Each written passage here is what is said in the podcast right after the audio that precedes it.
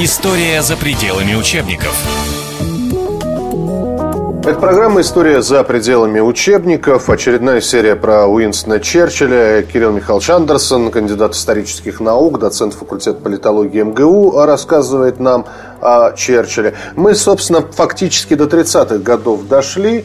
И еще, еще почти 30 лет жизни Черчилля, и в эти 30 лет уместилось все. И вступление Великобритании в войну во, втор, э, во Вторую мировую, и э, переговоры, несмотря на все свое неприятие к большевизму, да, и переговоры со Сталином, э, но еще было несколько постов, которые Черчилль занимал. А, в 22 году, по сути дела, закончилась эпоха последнего правительства либералов. Ллойд Джорджа. А, а, Черчилль вовремя сумел перейти к э, консерваторам, к Торе. А, и в 24 году получил назначение на пост министра финансов Лорда, Лорда казначейства. Он даже достал из сундука или шкафа старую мантию своего отца, который занимал эту же должность. Для него это было еще такое ну, почти мистическое совпадение. А Черчилль э, хорошо относился к деньгам, но, по-моему, самое э, главное его финансовое или, скажем, экономическое максимум звучало так. Дело не в том, что с деньгами жить хорошо, дело в том, что без них плохо. Он при, привязал э, фунт стерлингов к золотому стандарту что, в общем-то, было правильно в ту пору, когда Англия была вершиной мира, фабрикой мира. Но за время Первой мировой войны центр финансовый, экономический переместился в США. США больше всего выиграли на Первой мировой войне, а, и поэтому э, по привязке к золотому стандарту удорожало фунт стерлингов. Начинается урон э, для промышленности. А, это приводит к э, всеобщей забастовке 26 года, где опять-таки против забастовщиков будут использованы и армия, и оружие. А, и, в общем-то, это привело еще, закончилось потому, что это совпало с Великой депрессией, которая охватила и Германию, и Англию, ну, Германию в меньшей степени, а Англию и Америку. А, и здесь он был вынужден подать э, в отставку, причем э, эта отставка была э, достаточно серьезный. По сути дела, ему перекрыли путь в политику. А, и вот то, что он называл 10 лет одиночества, где он сидел в основном, ну, правда, оставался в палате общин, а, потому что у него была договоренность с одним окружным комитетом э, Тори, которые его выдвигали и баллотировали, Эппенхэм. А, он занимается своим поместьем, живописью. Он лично занимается э, кладкой каменного забора в своем поместье. Для чего он даже выписал мастер, который обучал его искусству Э, каменщика. И даже ради хохмы, может быть и не только, Черчилль подал прошение о принятии в профсоюз каменщиков. Ну, естественно, что э, профсоюзные лидеры, которые знали, кто такой Черчилль и как он относится к рабочему движению, его э, завернули. завернули. И э, только начало Второй мировой войны, в общем, э, вызывает как бы снова на поверхность Черчилля.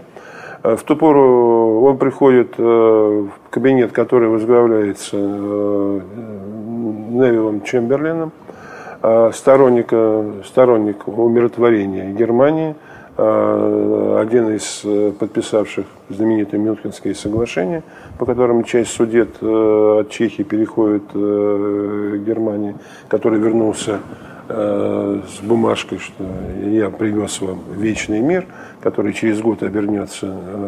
В принципе, э, если бы возглавлял правительство Черчилль в ту пору, то он наверняка бы сделал то же самое, что делал Чемберлен. Но поскольку это делает Чемберлен, то э, его... А Черчиллю надо прийти с чем-то новым? Да, то он его критикует. В результате, в общем-то, его берут в правительство, Э, с тем, чтобы ну, иногда скандалиста лучше держать поближе, на расстоянии он опасен. А на какую должность его берут? А, его берут э, на должность э, первого лорда Адмиралтейства, на котором он уже был. Ну и Великобритания одной из первых Да, значит, да? Она, она, она, ну, она вступила сразу после нападения на Польшу, поскольку она была связана договором с Польшей. И вообще Польша была зоной сферы, сферой британских интересов, это уже было достаточно давно. А, и она будет потом яблоком, яблоком раздора в отношениях между э, Советским Союзом и Британией, между Черчиллем и Сталином. А, в 1940 году э, Чемберлен уходит э, в отставку после неудачи десантной операции в Норвегии, откуда немцы черпали, в общем-то, основные э, руды, необходимые для вооружения. А, операция была, чем-то напоминала Дарданельскую. Она была очень неудачно подготовлена, и, в общем-то, виноват был в этом а, в какой-то степени и сам Черчилль, но всю тяжесть удара принял на себя Чемберлин.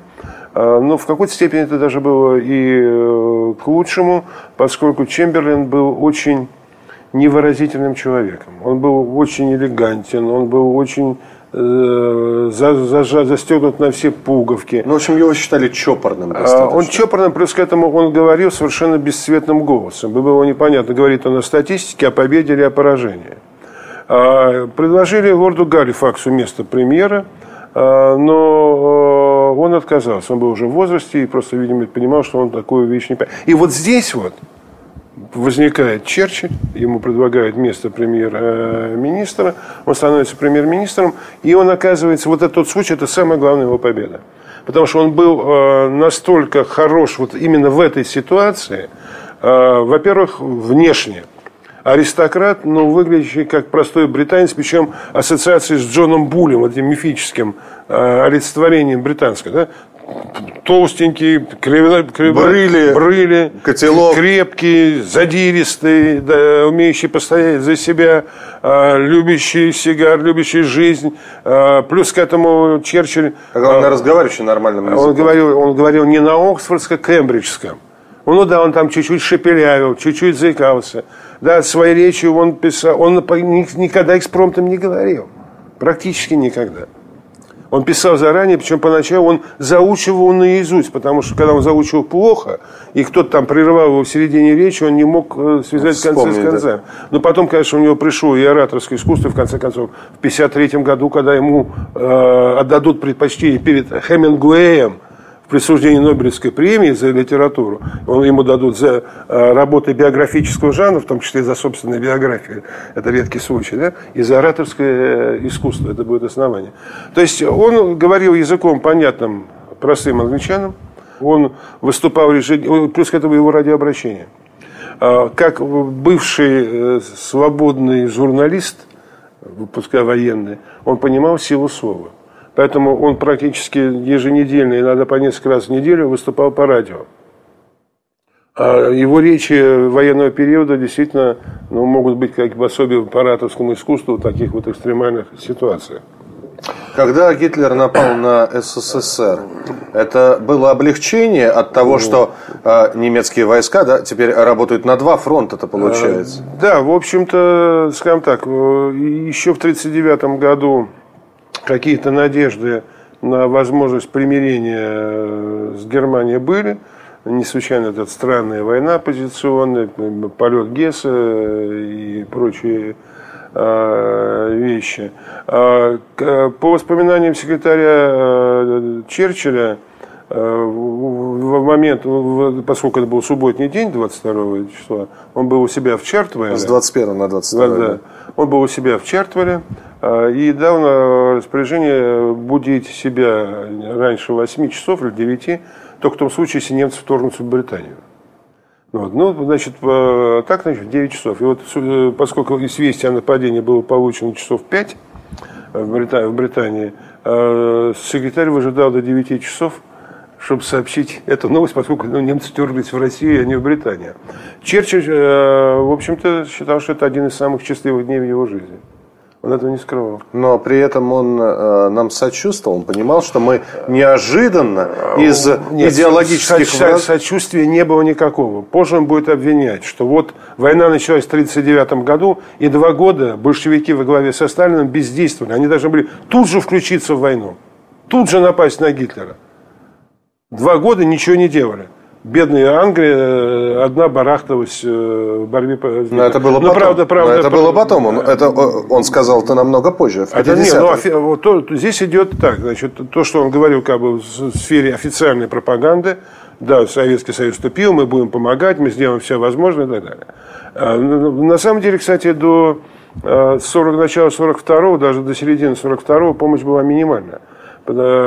Черчилль не, видел, не верил в то, что Россия устоит и вкладывать деньги в то, что сейчас может рухнуть, единственное, кто верил, и первых порах, в общем-то, помощь шла именно от них, от Соединенных Штатов, Рузвельт, который был убежден и говорил это откровенно, и, в общем подбадривал, видимо, тем самым э, и Сталина, и нашу сторону, что Россия выстоит. Черчилль в этом сомневался. И до 1943 года помощь, э, скажем, английская была ну, очень осторожной и минимальной, потому что а, ну, э, Черчилль была идея легкой войны. То есть войны где-то в других территориях и малыми силами, и с наименьшим ущербом для Британии. А для него еще здесь было важно что? Он понимал, что в этой войне Британия становится как бы престижной лошадью. Вот есть коренники, Соединенные Штаты и Советский Союз, а Британия с ее уже падающей промышленностью и со всем прочим, она теряет свое влияние. И вот если посмотреть на их переписку со Сталиным, с Рузвельтом, вот это желание вцепиться, уцепиться за этих коренников, пускай на правах престижной лошади, но чтобы, чтобы Британия не ушла куда-то, так сказать, в политическое небытие. Ну и получилось? И получилось, да. Получилось, э, ну, правда, это ненадолго. Это ненадолго получилось, э, поскольку... А, а вот ненадолго, да, ведь э, вот эти вот благодушные фотографии из Ялты, когда три президента, э, ну там уже не Рузвельт, там Эйзенхауэр был, да? В, в Ялте? Да. Нет. А, еще Рузвельт. Рузвельт да, еще Рузвельт. Тру, после Рузвельта еще Труман был. Еще Труман, да, Гарри, Гарри Труман. Да. Но вот эти вот благодушные фотографии из Ялты, когда сидят, улыбаются, да, такое ощущение, что ну вот, как, какие-то уже э, идеологические границы, да, неприятия, они стерлись. Вы понимаете, здесь... Тем более, что общая победа в итоге же была, да? да? Значит, отношения Сталина и Черчилля, это, конечно, особо, особый предмет. Э, это совершенно разные люди.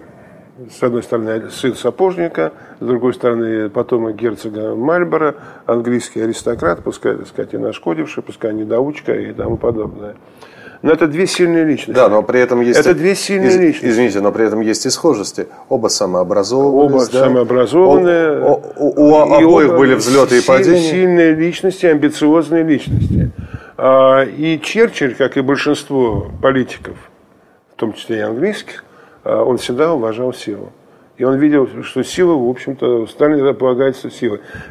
Скажем, когда уже был конец войны, там Потсдамская конференция, угу. когда Черчилль э, начинал там, э, что вот мы не готовы ответить на этот вопрос, там, скажем, какие-то Польша, о чем-то еще. Сталин спокойно говорил, ничего, мы подождем, пока вы э, подготовитесь. подготовитесь. То есть он показал, что мнение Черчилля Ему уже к концу войны было совершенно, в общем-то, безразлично, что то влияние, которым они пользовались, оно истекает. А Рузвельт играл роль посредника между Черчиллем и э, Сталином. И не случайно в Тегеране, где остановился Рузвельт? Он остановился э, в советском посольстве. Да? Несмотря на то, что Черчилль э, ну, пытался как-то его к себе заманить. Как Там борьба шла, где остановился да. Рузвельт. И, и Рузвельт, вот он, он, он умел. Он опять-таки, Рузвельт понимал, он чувствовал что Британия, она теряет свое влияние как политическая сила, как большая, как мировая держава. Потом начнется распад Британской империи, э, там, Индии и прочее, прочее, все начнется. Да? Поэтому он делал, он делал союз со Сталином. Что касается э, Черчилля, это может быть не так известно. 13 мая 1945 года Черчилль, выступая по радио, говорит о том, что в Европе назревает опасность установления тоталитарных и полицейских режимов, имея в виду Советский Союз, но не называя. 25 а, на 20 числах мая э, он дает э, указание Генштабу э, разработать операцию, которая, будет, которая называется позже у них там, что называлось, немыслимая. Войны, тотальной войны против Советского Союза с бомбардировками Советского Союза. И она была разработана в сжатые сроки. Но поскольку там еще была Япония, к войне с которой хотели привлечь, да, война с которой плюс, к этому, плюс к этому боялись реакции той же самой э, Англии, поскольку симпатии были на стороне Советского Союза, как одного из главных победителей. Да? Но это было разработано. Был разработан план нападения э, на Советский Союз с тем, чтобы э, даже приостановили демобилизацию немецкой армии чтобы использовать немцев э, против Советского Может, Союза. они боялись просто? Глядя они... на, на солдат, которые пол Европы отшагали, между Они прочим. отшагали, но, в общем-то, наши солдаты остановились на той линии, которая была оговорена в э, Тегеране и в Ялте. Да?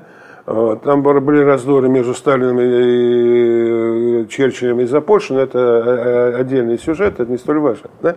То есть, да, опасались, но с учетом того, что, скажем, наша армия уже демобилизовывалась, Демобилизация началась буквально вот уже в мае началась демобилизация. Да? Это, уже это показывало, что Советский Союз не заинтересован и не стремится к продолжению войны. Да? То, что было, конечно, превосходство э, нашей армии численное, это понятно, потому что американцы и англичане действовали по принципу иногда легкой войны, действием малым часом. То есть уже в мае это было. И э, надо сказать, что победа в, в, во Второй мировой, по сути дела, обернулась э, ну, поражением Черчилля. Это, представьте себе, вот он среди победителей. Э, Труман, Сталин в Потсдаме, Черчилль. Да? Э, идут выборы в Англии. Кто творец победы? Черчилль творец победы. Да? Он в этом уверен, другие тоже многие уверены. 24, по-моему, июля Черчилль говорит, я вот на денек слетаю, там, подведение итогов выборов. Сталин говорит, да, слетайте, да. Ну, перевес 180, 80-100 голосов, я думаю, у вас будет. Он пролетает, и оказывается, что потерпели вообще сокрушительное поражение. Он уже, партия не у власти, он уже не премьер, и он уже обратно в Потсдам не возвращается. Да? Это, это, это была трагедия. И, собственно, после этого пошли у него... Но и так был, конечно, уже в возрасте. Ему годик-то был, э, слава тебе Господи, да? Э, уже за 60 далеко.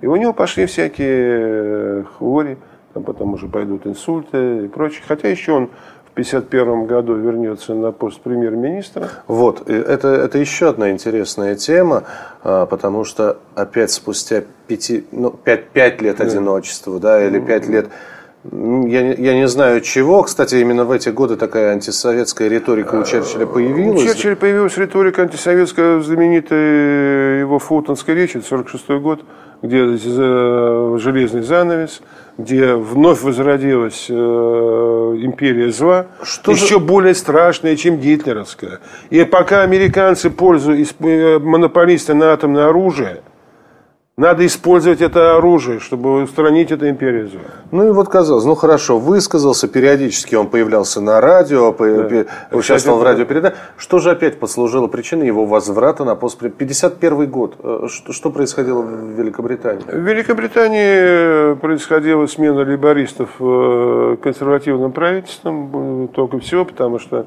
э, политика либористов оказалась... Ну, это там же сначала с одного кресла, потом на другое кресло, это нормально. А, то есть э, у консерваторов в ту пору просто не было, ну, скажем, фигуры более мощной, э, более э, значимой, более влиятельной. Если хотите, возвращаясь к одному из наших предыдущих героев, это примерно как эпоха Брежнева. Когда Брежнев уже становится не ну, слабо вменяемым, да, но он остается символом Э, за которым стоят. Ну или, как скажем, э, Сталин в последние годы, да, тоже уже, в общем-то, больной, но он остается символом и, в общем-то, э, старается его не трогать. То же самое здесь. Он, для консерваторов он был вот этим символом, памятью о той победе, которую одержала Британия, помогала прийти к власти. Но, по сути дела, вот последнее премьерство Черчилля с 51 по 55 год, это было что-то наподобие Андропова. У него за это время было два или три инсульта, он был парализован, он плохо говорил, а, но в отставку уходить не хотел. Ему предлагали перейти в палату пэров, где, в общем-то, все очень деликатно, так сказать, номинально, да. Ему предлагали вот подвязки, он отказался. Ну, скончался он тихо, спокойно в своей Тихо, постели. спокойно, да. Знаете, даже можно не знать ничего о биографии этого человека, но каждый раз я, например, э, видя кого-то из знакомых, кто поднимает знак, вот так вот приветствие, да, вот это вот Виктория, mm. вот эта знаменитая фотография, которая, э, на которой изображен вот с таким вот э, символом буква Виктория, Виктория, да, Уинстон Черчилль, она знакома абсолютно всем, но равно как и, наверное, любой человек, покажи ему портрет Черчилля в его годы правления с сигарой, с пробором или, вернее, гладко причесанными волосами или в шляпе-котелке, наверняка любой скажет, это Уинстон Черчилль. И это была программа о нем в истории за пределами учебников, так называется наша передача. Кирилл Андерсон, кандидат исторических наук, рассказал сегодня о сэре Черчилле. Спасибо большое Спасибо. и до новых встреч. Всего доброго. История за пределами учебников.